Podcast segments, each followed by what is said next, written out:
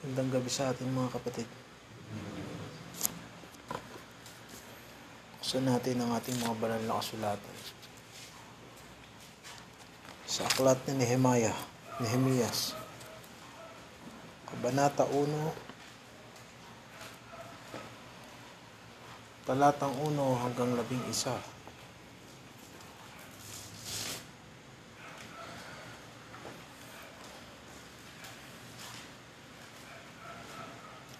Ang mga salita ni Nehemias na anak ni Hakalias. Nangyari nga sa buwan ni Kislu, sila dalawampung taon, samantalang ako ay nasa bahay-hari sa Susan. Na si Hanani, na isa sa aking mga kapatid, ay dumating, siya at ilang lalaki na mula sa Huda. At tinanong ko sila ng tungkol sa mga Hudyo na nakatanan na nangaiw, nangaiwan sa pagkabihag at tungkol sa Jerusalem. At sinabi niya sa akin, ang nalabi na naiwan sa pagkabihag doon sa lalawigan ay nasa malaking kapighatian at kakutyaan. Ang kuta naman sa Jerusalem ay nabagsak at ang mga pintuang bayan ay nangasunog sa apoy. At nangyari nang marinig ko ang mga salitang ito, na ako'y naupo at umiyak at nanangis na ilang araw at ako'y nangayuno at dumalangin sa harapan ng Diyos ng langit. Nagsabi, Idinadalangin sa iyo, O Panginoon, na Diyos ng langit, na dakila at kakilakilabot ng Diyos, na nag-iingat ng tipan, at kaawaan sa nagsisiibig sa Kanya at nag-iingat ng Kanyang mga utos. Pakinggan ngayon ang iyong mga tenga at idilat ng iyong mga mata upang iyong dinggin ang dalangin ng iyong lingkod na aking dinadalangin sa harap mo sa panahong ito araw at gabi dahil sa mga anak ni Israel na iyong lingkod. Habang aking ipinahahayag ang mga kasalanan ng mga anak ni Israel na aming ipinagkasala laban sa iyo. Oo, ako at ang sambahayan ng aking magulang ay nagkasala. Kami ay lubhang nagpakahamak laban sa iyo at hindi nag-ingat ng mga utos o ng mga palatuntunan man o ng mga kahatulan na iyong iniutos sa iyong lingkod na kay Moises. Alalahanin mo, sinasamo ko sa iyo ang salita na iyong iniutos sa iyong lingkod na kay Moises. Na sinasabi, kung kayo'y magsisisalangsang, aking pangangalatin kayo sa lahat ng bayan. Ngunit kung kayo'y magsibalik sa akin, at ingatan ninyo ang aking mga utos at gawin, bagamat ang nangatapon sa inyo ay nasa kaduluduluhang bahagi ng mga langit. Akin ngang pipisalin sila mula roon at dadalhin ko sila sa mga sadakong aking pinili upang patahanin doon ang aking pangalan. At ang mga ito ngay ang iyong mga lingkod at ang iyong bayan na iyong tinubos sa pamagitan ng iyong dakilang kapangyarihan at sa pamagitan ng iyong malakas na kamay. O Panginoon, sinasamo ko sa iyo, pakinggan ngayon ang iyong pakinig, ang dalangin ng iyong lingkod, at ang na nangasasayahang matakot sa iyong pangalan.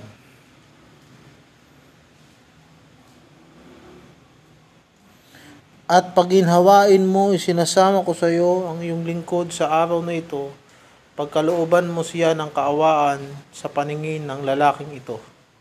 Ngayon tagahawak ako ng saro ng hari. Panalangin tayo sa Panginoon. o Diyos, panal at makapangyarihan sa lahat, pinupuri ka namin at pinapasalamatan sa oras na ito na pinagkaloob mo sa biyaya na kami po ay makapagpatuloy hanggang sa araw na ito. Patawarin mo kami sa aming pagkakasala bigyan mo kami ng tapat na puso at maamo at ma mapagpakumbabang espiritu sa harapan mo na kami ay matuto sa iyong salita. Sa pangalan ng Panginoong Hesus, ito ang aming samot dalangin.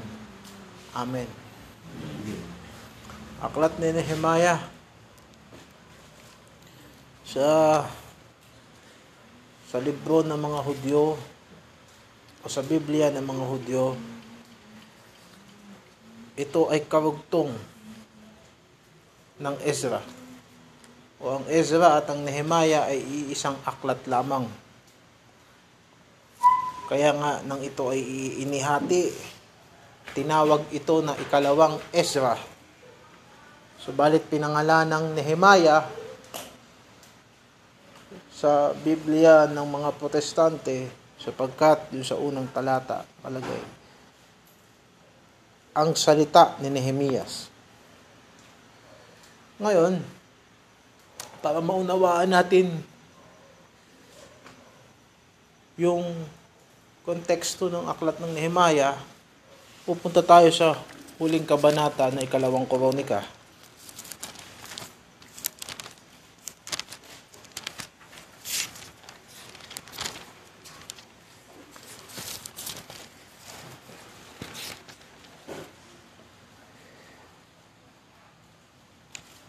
Basahin natin sa ikalawang Koronika 26.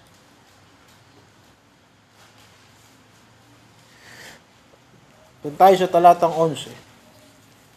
Si Sedekias ay may dalawang put, isang taong gulang nang siya ay magsimulang maghari.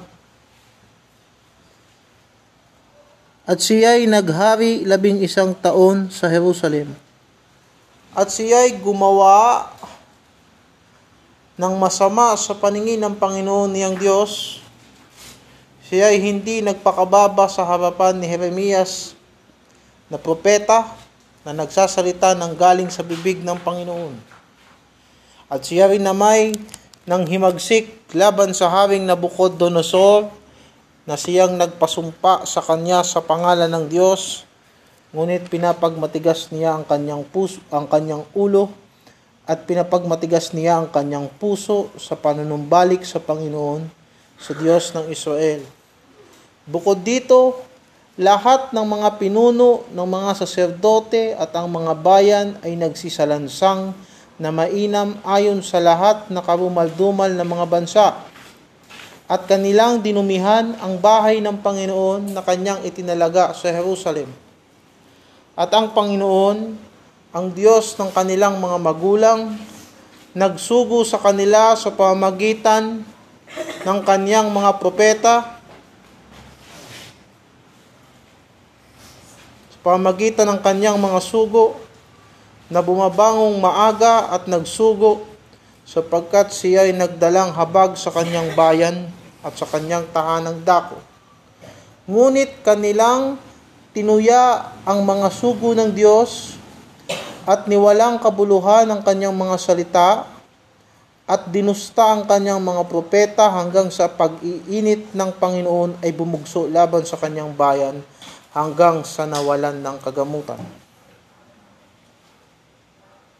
Kaya't dinala niya sa kanila ang hari ng mga kaldeyo na siyang pumatay sa kanilang mga binata sa pamagitan ng tabak sa bahay ng kanilang sanktuaryo at hindi nagkaroon ng habag sa binata o sa dalaga, sa matanda o sa may uban. Ibinigay niya silang lahat sa kanyang kamay.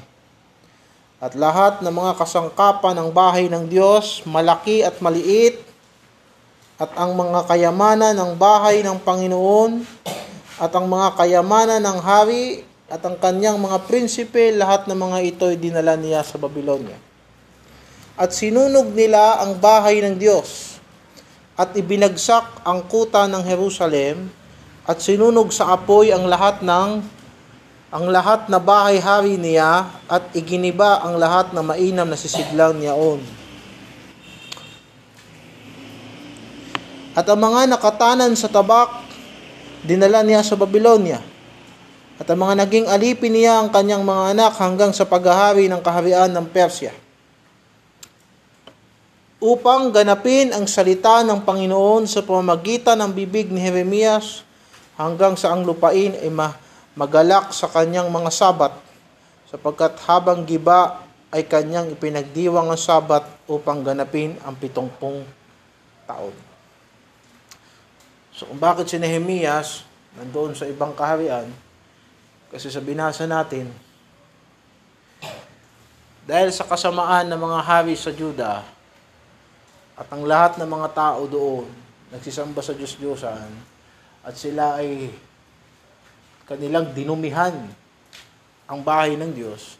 At pagkatapos, hindi nila sinunod ang mga sabat. At pagkatapos, sumamba sila sa Diyos-Diyosan.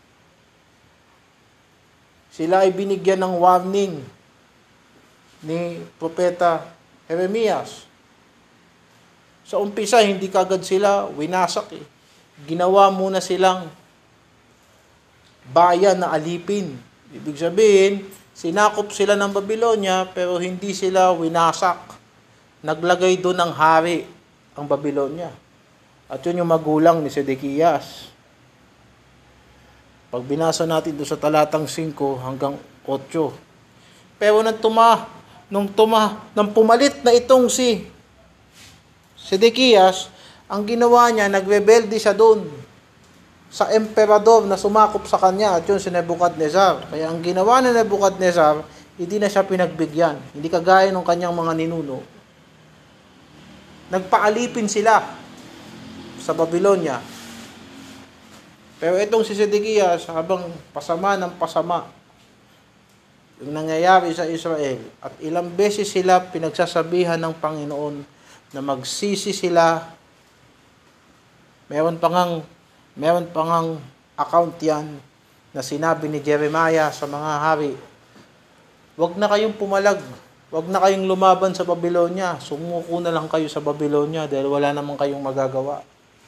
At ang ginawa ng mga hari, kinulong nila sa, Jer- si, Jer- si Jeremias sapagkat sinasabi nilang kumakampi sa kalaban. Eh hindi siya nakinig, nagrebelde siya, at yung dumating ang mga sundalo ni Nebuchadnezzar, ay doon nila winasak yung templo at saka yung pader. At sinabi lahat ng mga nakaligtas sa espada dinala sa Babylonia at sila ay nagpatuloy doon hanggang sa paghahari ng mga Persya, ng mga taga-Persya. So sa, sa kasaysayan, pagkatapos ng Babylonia, Persia. So, ang mga halimbawa noon ay sila Daniel. Pag binasa nyo sa unang mga kabanata ng Daniel, makikita mo doon na si Daniel, isa siya sa mga binata na nakuha sa panahon ni Sedekias. Ngayon, pagkatapos ng pitongpung taon, pagkatapos ng pitongpung taon, Tsaka pa lang sila bumalik. Talatang 22, so binasa natin. Sa unang taon nga ni Ciro na hari sa Persya. Nakita mo ha, hindi sila umuwi sa panahon ni Nebuchadnezzar. Ni hindi rin sila umuwi sa panahon ng anak ni Nebuchadnezzar. Marami pang naging hari, sunod-sunod yan, bago naging kay Cyrus. Tandaan mo, 70 years ang pagitan sa paghahari ni Cyrus at Nebuchadnezzar. May mga hari pa yan sa gitna na hindi na pinangalanan sa Biblia. Pero sa panahon ni Cyrus, sa unang taon nga ni, ni Ciro na hari sa Persya, upang ang salita ng Panginoon sa pamagitan ng bibig ni Jeremias ay maganap, kinilos ng Panginoon ang loob ni Ciro na hari sa Persya na siya'y nagtanyag sa kanya buong kaharian at isinulat din naman sa mga, na sinasabi, Ganito ang sabi ni Ciro na hari sa Persya, Lahat ng kaharian sa lupa ay ibinigay sa akin ng Panginoon ng Diyos ng langit, at kanyang binilinan ako na ipagtayo siya ng isang bahay sa Jerusalem na nasa Huda. Sino mang mayroon sa inyo sa buong, sa buong kanyang bayan, sumakanya nawa ang Panginoon niyang Diyos at umahon siya.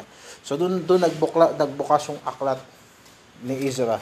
Kung titignan nyo sa susunod na kabanata, sa susunod na aklat, sa aklat ni Ezra, makikita mo doon din nagsimula yun sa proklamasyon ni Cyrus na bumalik ang mga Hudyo. Bakit kailangan natin ang ikonekta sa Ezra? Kasi nga, sa Biblia ng mga Hudyo, yung Nehemiah at saka Ezra, magkadugsong yan. Ngayon, may pa tayong kailangan maunawaan.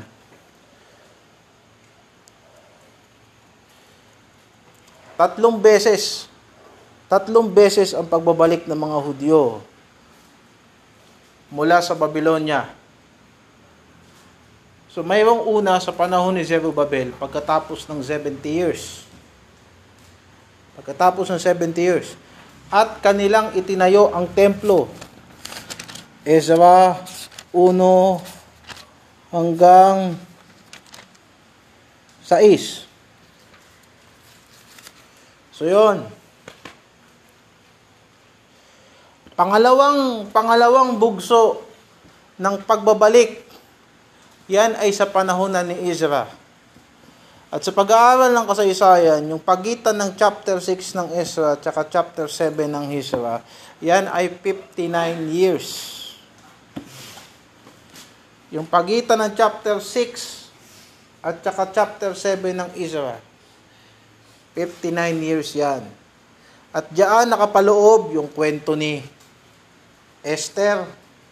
Sa pagitan yan, yung kwento ni Daniel, umabot yan doon.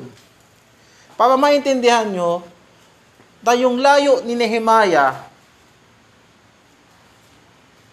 sa pagkakasala ng mga tao, sa pagbagsak ng Jerusalem, hindi na yan basta 70 years lang yan ay halos isang daang taon na layo ni Nehemiah sa pagtatayo niya ng pader at sa pagbagsak ng pader.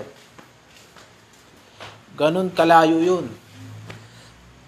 Sa katotohanan pa nga, yung pagtatayo ng pader na ginawa ni Nehemiah ay nasama pa sa prophecy ni Daniel sa 70 weeks. Tignan natin, chapter 7. Daniel 7.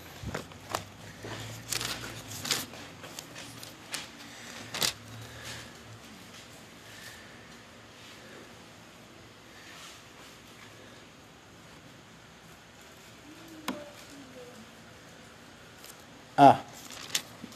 Daniel 9.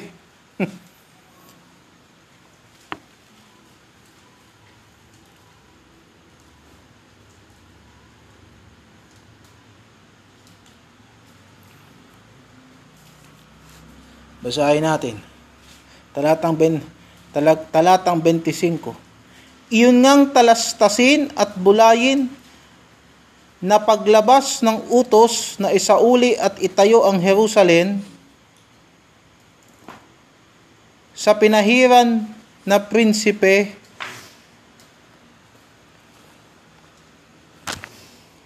magiging pitong sanglinggo at anim na put dalawang sanglinggo Ito'y matatayo uli na may lansangan at kuta sa makatuwid bagay sa mga panahong mabagabag.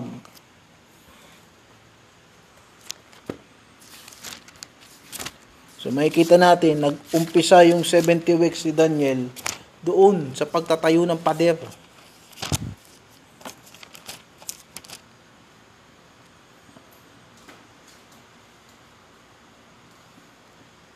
Nakalagay doon, the street shall be built again and the wall even in troublous time. At makikita natin lahat yan sa Nehemiah. Ang Nehemiah ay nahati sa limang bahagi. In chapter 1, yung concern ni Nehemiah para sa para sa Jerusalem. Chapter 2 hanggang chapter 3 yung construction ng pader ng Jerusalem. Yung chapter 4 hanggang chapter 6, yun naman yung yun naman yung conflict. Mula chapter 4 hanggang chapter 6, yun naman yung conflict na habang tinatayo nila yung pader, hanggang sa matapos nila yung pader, yung mga kaaway ng mga Hudyo, sila ay pinag-uusig at meron pa nga dyan na sila ay pinagbintangan na si Nehemiah ay nagtatayo ng sarili niyang kuta sa Jerusalem para magrebelde, magrebelde sa hari. Chapter 7 hanggang chapter 12, yan ang konsekrasyon. Kanilang muling pinabanal ang mga tao, kanilang tinignan yung mga salin lahi, sapagkat ang dami ng tao lumipas, dami ng taon lumipas, at pagkatapos, kanilang dinedicate yung natapos na pader. Chapter 13, kanilang nilinis ang templo. So yan.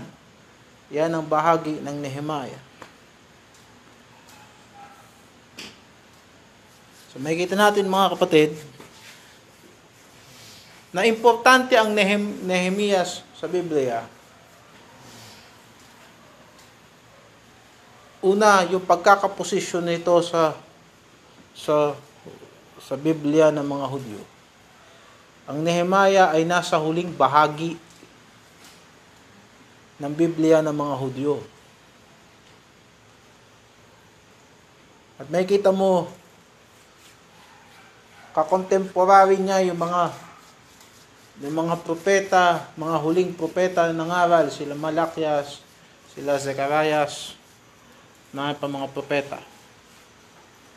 Importante yan sapagkat una, ipinakita sa atin sa pamagitan ng pag-aaral ng kasaysayan at ng salita ng Diyos na ang Panginoon ay eksakto sa kanyang mga gawa. Pag sinabi niyang 70 years, eksakto 70 years. At pagka sinabi niya na itatayo ang templo,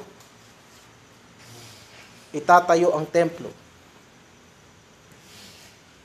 In fact, yung pagsisimula ni Nehemiah ng pagtatayo ng pader hanggang sa hanggang sa kamatayan ni Kristo ay eksaktong eksakto ang pagkakabilang ng taon ayon sa hula ni Daniel.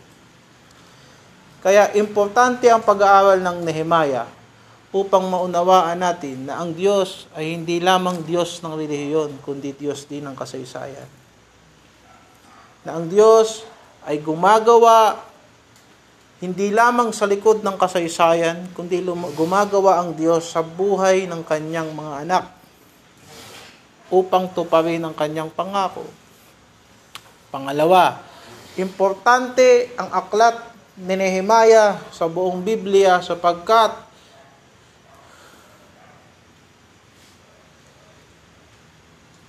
sinimulan nito ang pagbibilang para sa paghihintay sa pagkakatawang tao at kamatayan ng Panginoong Heso Kristo, kagaya ng binasa natin sa Daniel. Marka na sa kanila yon. Nang tinayo ang pader, nagsimula ng gumulong yung propesiya ni Daniel na 70 weeks at sa ibang, sa ibang mga pagkakataon, pag-aaralan natin yon kapag tayo ay nagkaroon ng exposition sa Daniel. Importante na hindi mabura ang mga Israelita sapagkat nangako ang Diyos na sa pamamagitan ng lahi ni Abraham sa pamamagitan ng lahi ni Abraham ay pagpapalain ang buong daigdig. Kaya sa panahon ni Nehemiah, halos isang daang taon na ang nakalilipas mula nung nagpalabas ng kautusan si Cyrus. Meron pang pangatlong grupo ng mga tao na bumalik. So tatlo yun. Sa panahon ni Zerubabel, 70 years after, pagkatapos sa panahon ni Ezra, 70 plus 59, pagkatapos sa panahon ni Nehemiah, nung natapos na yung pader, nagsibalikan na mga Hudyo, ang ilang mga Hudyo, at pagkatapos si Nehemiah ang naging gobernador ng Jerusalem. Now, kailangan nating ilagay mabuti ang mga pundasyon niya ng pag-aaral sapagkat maraming maraming mga nagtuturo ng aklat ni Nehemiah na ang tingin lang dyan ay libro para matuto tayo ng leadership skills. Binigyan ng Diyos si Nehemiah ng eksaktong kapangyarihan at katalinuhan para gawin ang kanyang kalooban sapagkat ang Diyos ay may plano.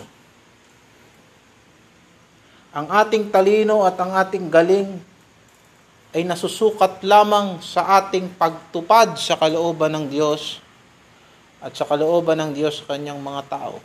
Hindi natin pwedeng pagkamalian yan. Walang taong higit sa, kapang, sa kalooban ng Diyos sa kanyang buhay. At napaka-imposible ng pagtatayo ng pader. Sapagkat una, Maraming mga Hudyo ang ayaw ng magtayo ng pader.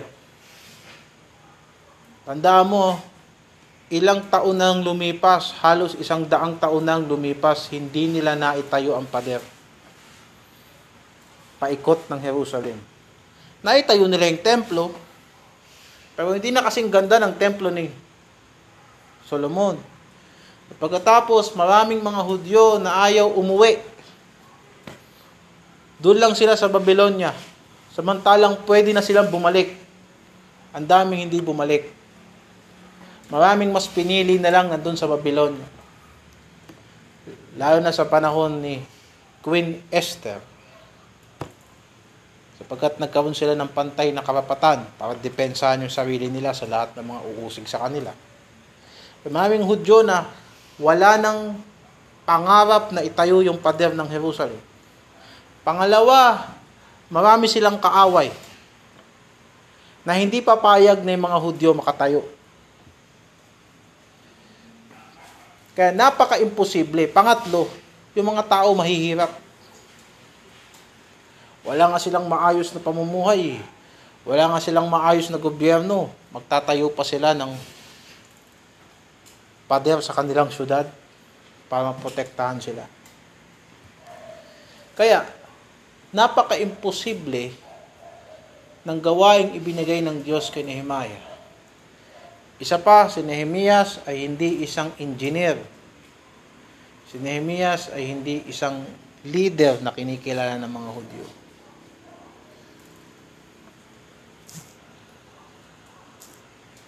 Siya ay isang simpleng tao lang na may pakialam. At tungkol diyan ang chapter 1 ng Nehemiah. Bawat gawain ay nag-uumpisa sa paggamit ng Diyos sa taong may pakialam. Makikita natin, ipinakita ni Nehemiah ang kanyang pakikialam, ang kanyang malasakit sa kanyang bayan sa tatlong bagay. Una, sa kanyang pagtatanong. Basahin natin. Chapter 1, verse 2. At tandaan natin si Nehemiah sa kanyang sitwasyon ay eh, wala siyang magagawa. Siya ay trabahador ng hari. Siya ay walang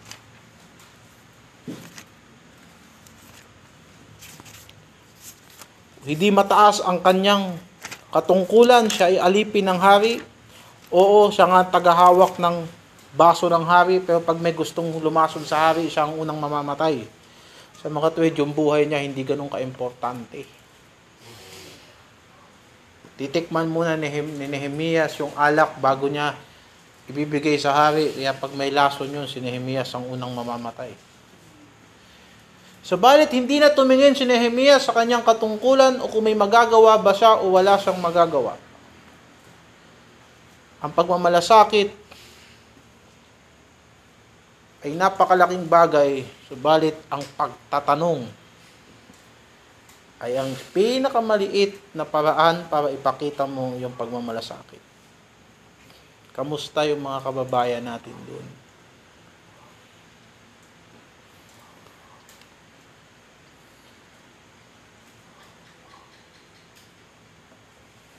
Hindi mo maisip na yung takbo ng buhay ni Nehemias nagbago sa isang tanong.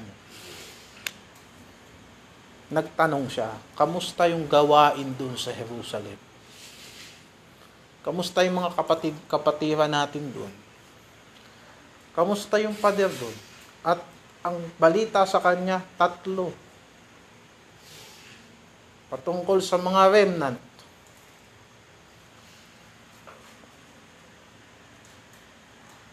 Yung mga tao doon, naku, discouraged. Frustrated yung mga tao doon, nahimaya. Pag tinignan mo sila, walang kapag-apag-asa. Mga tao doon, di mo makikitang masaya. Na pa, mga nabubuhay sila sa kapighatian. Pangalawa, minamata sila ng mga tao sa paligid nila. Hinahamak sila. Oh, nakwenta yung mga tao dyan. Tinatawanan sila, hindi sila respetado sa lugar nila. Pangatlo, yung pader nila, hindi nila maitayo. Yan ang tatlong problema na nabalitaan ni Nehemiah. Discourage ang mga tao. Well, they're discouraged sila, wala silang magawa. Alam mo, di baling, di baling mahina ang katawan mo, basta buo ang loob mo eh. Pero kahit anong kaya mong gawin, pag ang iyong kalooban, discourage ka, wala ka magagawa. Isa mo, isang daang taon na lumipas, hindi pa nila naitayo yung pader. Samantalang nung nag-umpisa si Nehemiah manguna sa kanila, araw lang, tinayo nila ang pader. Hindi ako nagkakamali, 52 days lang. Sapagkat nagkaisa sila, nabuhay yung kanilang spiritual. Yung kanilang espiritu, nabuo sila. Pero isang daang taon nang lumipas, simula nang umuwi yung unang mga galing sa Babylonia, hindi nila tinayo yung pader. Bakit? Discouraged sila self-pity sila. Kung mahal kami ng Diyos, bakit kami napunta dun sa Babylonia? Pinabayaan na kami ng Diyos. Tinatawanan sila ng mga tao, hayaan mo na, o sige na lang tayo, huwag na tayong gumawa ng maganda. Total, ganito naman ang kapalaran siguro natin, puro kapaitan. At yan ang Nehemiah, kamusta mga kapatid natin? At yung bagay na yon na, na, na napakinggan niya, ay nagbigay ng kabigatan sa kanyang puso.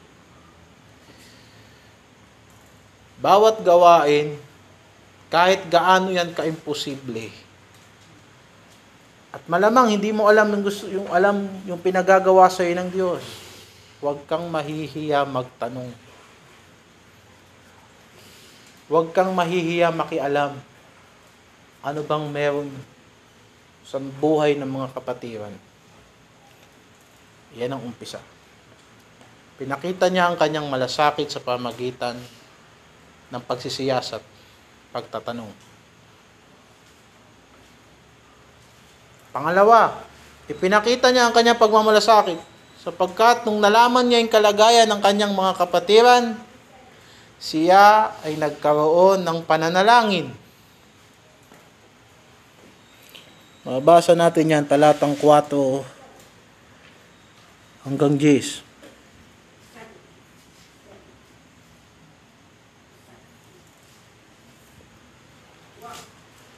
Pananalangin sapagkat ang ating awa ay hindi sapat. Kahit na tayo ay maging maawain, hindi sapat ang ating damdamin para maglingkod sa Diyos. Kailangan natin ng habag ng Diyos.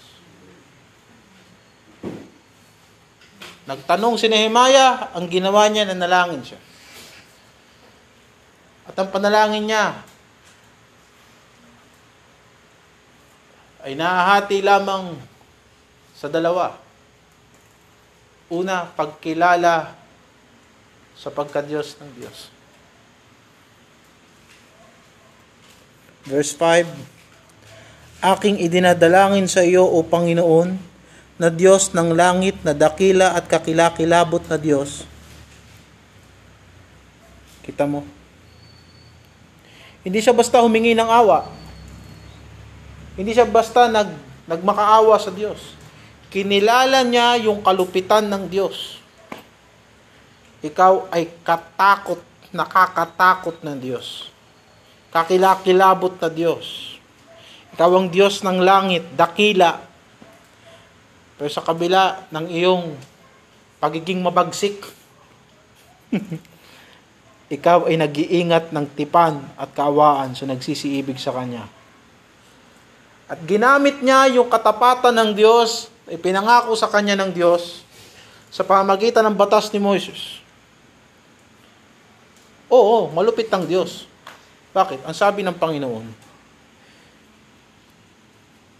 sa talatang 8, ayon sa salita ng Diyos na sinabi kay Moses, kapag ka kayo gumawa ng kasalanan, pagkakalating ko kayo sa lahat ng mga bayan. Doon ipinakita ng Diyos yung kanyang kabagsikan sa kanyang pagdisiplina. Tumutupad ang Diyos sa kanyang salita kahit sa paraan ng pagpalo. Kaya huwag tayong magkamali. Ang katapatan ng Diyos ay mararanasan din natin hindi lang sa magagandang bagay. Kahit sa mga pangit na bagay na pinaparanas sa atin ng Diyos. Pinapakita ng Diyos ang kanyang katapatan. Halimbawa sa pagdisiplina ng Diyos. Dinidisiplina ba ng Diyos ang kanyang mga ang mga hindi niya anak? Hindi dinidisiplina ng Diyos yung hindi niya anak. Pero sinabi ng Diyos sa kanyang mga anak, sige, sumuway ka sa akin. Ito ang mapapala mo. At sinubukan ng anak ng Diyos na sumuway. At pinalo siya ng Diyos. Tapat ang Diyos. Kaya nagbabala ang Diyos kay mo sa pamagitan ni Moises.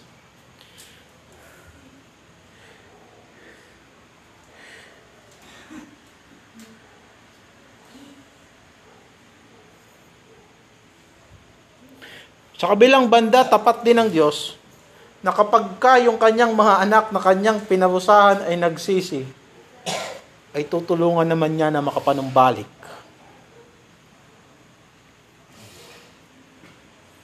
Tignan nga natin mga kapatid.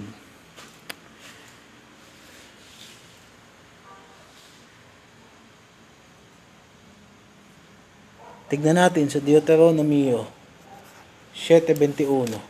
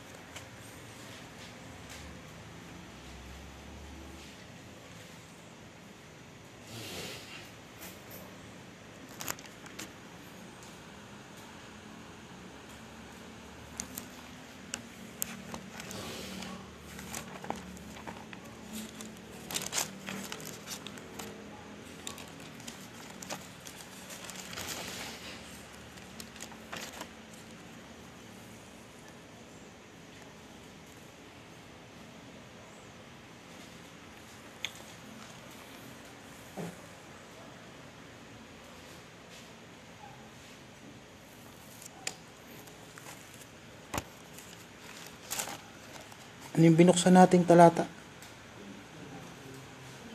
7 7.21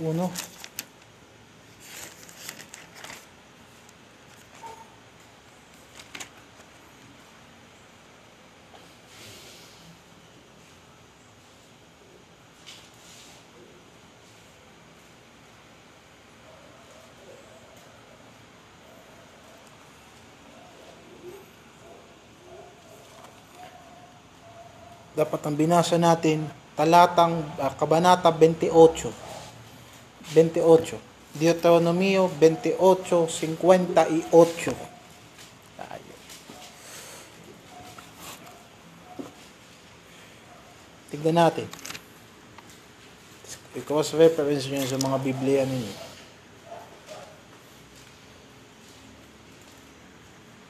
So yung panalangin ni Nehemias, ibinatay niya sa aklat ni Moses. Anong nakasulat? Kung hindi mo isasagawa ang lahat ng mga salita ng kautosang ito na nasusulat sa aklat na ito upang ikaw ay matakot dito sa maluwalhati at kakilakilabot na pangalan ang Panginoon mong Diyos. Kung magkagayoy gagawin ng Panginoon na kamangha-mangha ang salot sa iyo at ang salot sa iyong binhi, malaking salot at totoong malaon at kakilakilabot na sakit at totoong malaon. At kanyang pararatingin uli sa iyo ang lahat ng mga sakit sa Ehipto na iyong kinakatakutan at kakapit sa iyo. Bawat sakit di naman at bawat salot na hindi nasusulat sa aklat ng kautusang ito ay pararatingin nga sa iyo ng Panginoon hanggang sa ikaw ay maibuwal. At kayo'y malalabing at kayo'y malalabing kaunti sa bilang. Pagkatapos na kayo'y naging gaya ng mga bituin sa langit sa karamihan sapagkat hindi ninyo dininig ang tinig ng Panginoon mong Diyos. At mangyari na kung paanong ang Panginoon ay nagagalak sa inyo na gawin kayong mabuti at paramihin kayo ay gayon magagalak ang Panginoon sa inyo na ipalipol kayo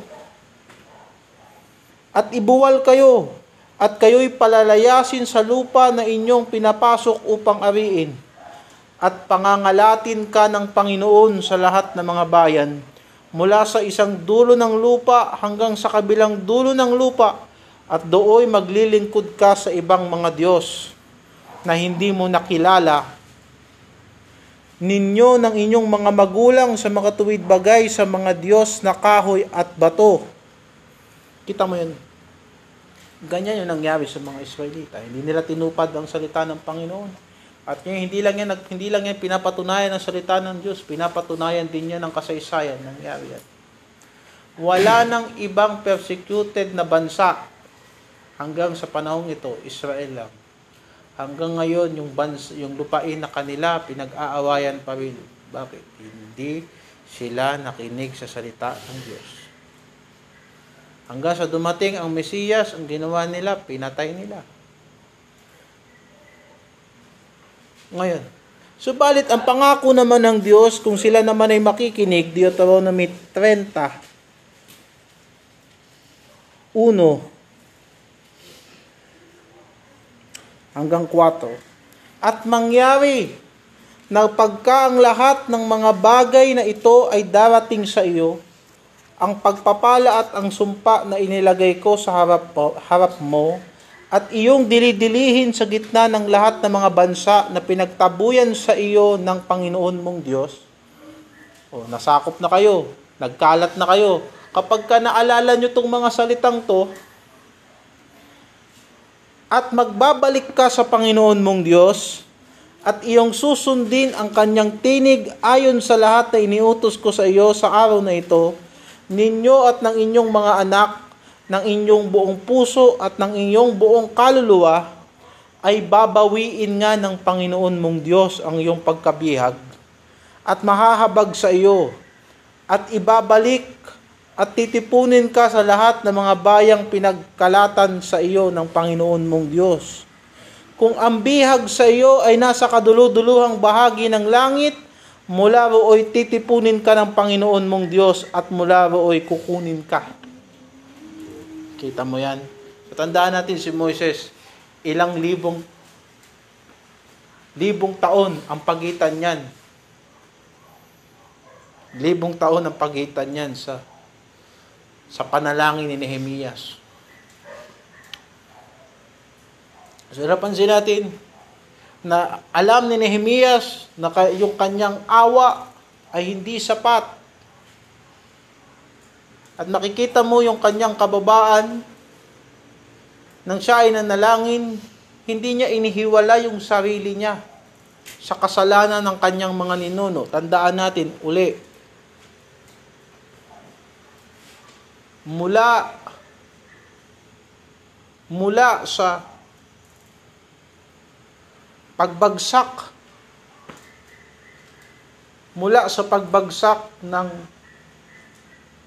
Jerusalem hanggang sa pagtatayo ng pader nito ay halos isang daang taon ang pagitan. Subalit anong panalangin ni Nehemias? Isinama niya yung kanyang sarili. Sa talatang 6, mabasa mo, habang aking ipinahahayag ang mga kasalanan ng mga anak ni Israel, na aming ipinagkasala laban sa iyo. Yan ang ganyang klaseng pag, pagiging maawain sa mga taong nangangailangan. Na ilalagay mo ang iyong sarili sa kanilang kalagayan. At ito'y larawan ng ating Panginoong Heso Kristo. Makikita mo na bagamat malayo siya sa ating mga kasalanan, subalit siya ay nagmukhang makasalanan kaya siya ay naging mahabagin at mawaing saserdote para sa atin. Na hanggang sa kasalukuyan ay nananalangin para sa atin sa harapan ng Diyos. Kaya ang taong maabagin, nagagamitin ng Diyos ay mananalangin para sa kanyang kapwa. Hindi panalangin ng pagmamataas na kagaya ng pariseo. Maraming gustong magpagamit sa Diyos sapagkat akala nila ang pagpapagamit sa Diyos ay pagiging kataasan nila sa kanilang kapatiran. Maraming gustong magpagamit sa Diyos, maglingkod sa Diyos, sa pagkaakala nila na ang kapalit nito tataas ang kanyang ranggo higit sa kanyang kapatid. Hindi ganyan ang paraan. Kundi ibinibilang mo ang iyong sarili sa kahinaan ng iyong mga kapatiran Ibinibilang mo ang iyong sarili sa kanilang kakapusan. Makikibahagi ka sa kanilang kahinaan. Makikibahagi ka sa kanilang mga kakapusan at sa kanilang mga kasalatan at sa kanilang mga kapighatian. Hindi para madamay ka sa kanila, kundi gamitin ka ng Diyos para iahon sila. Yan ang pananalangin na may pagiging ng may kahabagan. Kailangan sa gawain ng Diyos ang mga taong mahabagin. Hindi basta mga taong magagaling, kundi mahabagin. Sapagkat yung taong mahabagin ay una titingin sa kanyang sarili na nangangailangan din siya ng habag. Kaya isinama ni Nehemias yung kanyang sarili. Tama lang naman na pinarusahan kami. Kasi nagkasala kami sa iyo kahabagan mo kami, kahabagan mo yung mga tao. Pagkatapos, siya ay nakiusap sa pangatlong bagay, ang taong ang taong mahabagin o taong nagmamalasakit ay taong hindi lamang nagtatanong at hindi lamang nananalangin kundi nagkakaroon ng plano sa puso kung paano niya tutugunan ang pangangailangan ng kanyang mga kapatiran. Talatang 11. Panginoon, sinasamo ko sa iyo, pakinggan ngayon ang iyong lingkod, ang iyong pakinig, ang dalangin ng iyong lingkod, at ang dalangin ng iyong mga lingkod, na nangasasayahang matakot sa iyong pangalan.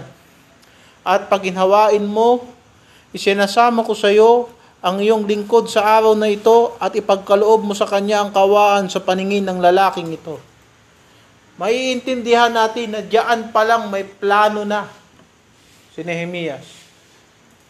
Meron na siyang pagnanasa na pumunta sa Jerusalem para palakasin yung loob ng mga tao doon. Para pag pumunta siya doon, ipaglaban yung mga taong nandoon na inuusig, para pag pumunta siya doon, itatayo nila yung pader, subalit, kagaya nga ng kailangan niya ng awa sa Diyos, kailangan niya rin ng pabor sa kanyang boss. Pero makikita mo na may plano siya.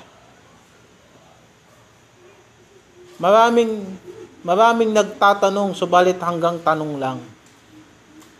Marami naman nagtatanong na nagdadasal pero hanggang dasal lang pero hindi bumubuo ng mga plano na inilalapit sa Diyos.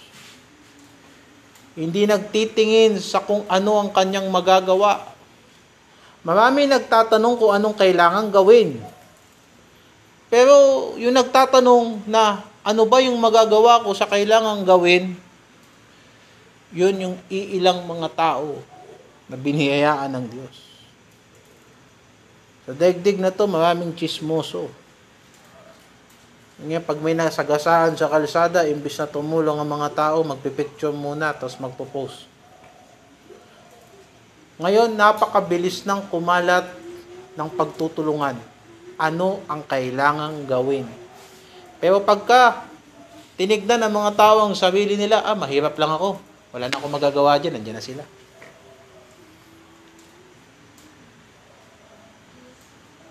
Kahit anong proyektong mabigat, huwag kang mawawalan ng pagnanasa na gawin ng tama sapagkat yan ang ilalapit mo sa Diyos. Kaya, bawat proyekto na gagawin, bawat pangunguna, ay nagsisimula sa pagmamalasakit. Gumagamit ang Diyos ng mga taong marunong magmalasakit. Sa madaling salita, hindi gumagamit ang Diyos ng mga walang pakialam. Hindi gumagamit ang Diyos ng mga taong lagi lang nakatingin sa sarili. Na naghahanap ng kanilang pakinabang. At ano ang kanilang maipagyayabang sa kanilang kapatiran. Ang ginagamit ng Diyos, yung mga taong mapagmalasakit sa kanyang mga kapatid. Tama yan. Kaya mga kapatid,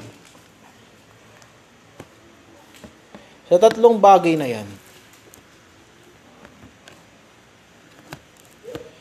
importante sa pag tutulong-tulungan natin sa paggawa sa gawain ng Diyos na tayo ay mga mahabagin. Naalala natin ang tumingin ng Panginoon doon sa mga tao sa Mateo 9.38. Nakita niya yung maraming mga tao na mga naliligaw na walang pastol. Mga taong discouraged mga taong mga taong walang kalwalhatian sa harapan ng Diyos. Mga taong walang proteksyon sapagkat walang pastol na nangunguna sa kanila. Isipin mo, anong, anong itsura ng tupa na ginagawa niya kung anong gusto niyang gawin. Hindi ba walang proteksyon yun? Ipinagpapalit niya yung kalayaan niya. Ang gusto niyang maging malaya, di baling, di baling mapapahamak siya. Kaya makakita ka sa Facebook ng mga katangahan na may mga may mga gustong magpasikat, tumambling sa gilid ng ng mataas na building na out of balance, laglag. Ah, malaya kami, malakas ang loob namin, lahat pwede namin gawin. Yung kapalit naman yan, kaligtasan mo. Yan ang larawan ng tupang walang pastol. Pagka sinabi ng pastol, oy, dito ka. Sasabihin ng tupa, bakit? Pastol ba kita? Dito ako. O, di bahala ka dyan. Andyan yung mga lobo. Nakita ng Panginoon lahat yun.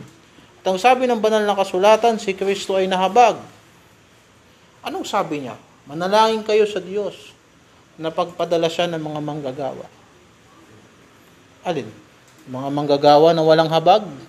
Magdududa ako, hindi yan ipapadala ng Panginoon. Pagka binasa mo sa aklat ni Ezekiel, galit ang Diyos sa mga pastol na hindi nag-aalaga ng tupa. Na hindi nila pinapagaling yung mga pilay, hindi nila hinahanap yung nawawala, na hindi nila pinapakain yung mga tupa, kundi pinagkakikitaan nila yung mga tupa, ginagamit nila yung mga tupa para mabuhay sila. So, balit hindi nila pinapataba ang mga tupa. Gagalit ang Diyos. Kaya ang sabi ng Panginoon, magbabayad kayo sa akin kayong mga pastol. Ako na mismo ang hahanap sa kanila. Ako na mismo ang magliligtas sa kanila. Kaya nga doon sa Juan, Jess, yung ang magnanakaw ay dumating hindi lamang para magnakaw, pumatay at manira. Eh, hindi basta si Satanas yun. Tumutuko yun sa mga pariseyo at mga eskriba na imbis na turuan ang mga tao na sumampalataya kay Kristo nagiging hadlang pa. Bakit? Gusto nilang pakinabangan yung mga tao. Gusto nilang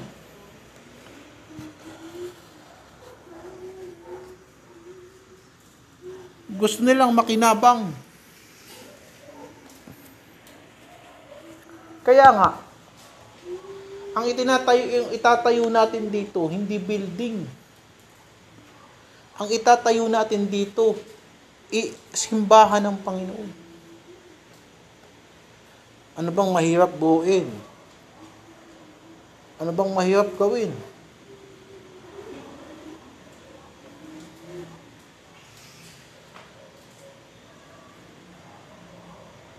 Maghanap ka dyan ng supporter sa labas. Gumawa tayo ito ng feasibility studies, mga picture ng mga bata na tinuturuan natin, ministry natin, ipadala natin sa kanila. Magpapadala sila ng pondo rito, may tatayo ang building.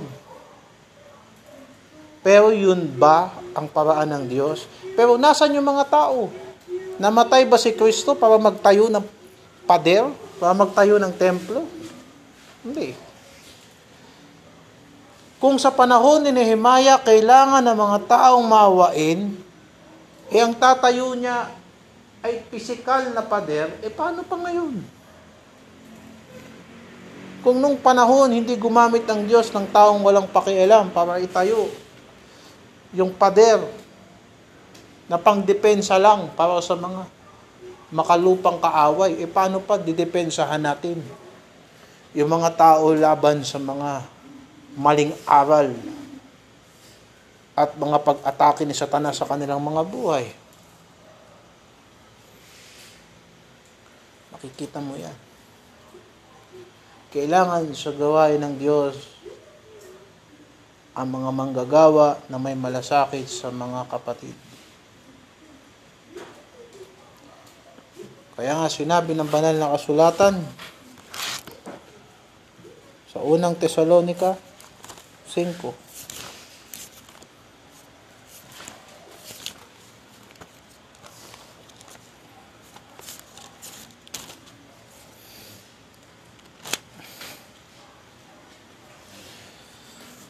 Talatang 11, Wherefore comfort yourselves together and edify one another, even also ye do. Verse 14, Now we exhort you, brethren, warn them that are unruly, comfort the feeble-minded, and support the weak. Be patient toward all men. Ang success ni Nehemiah ay wala sa dedikasyon niya sa bato.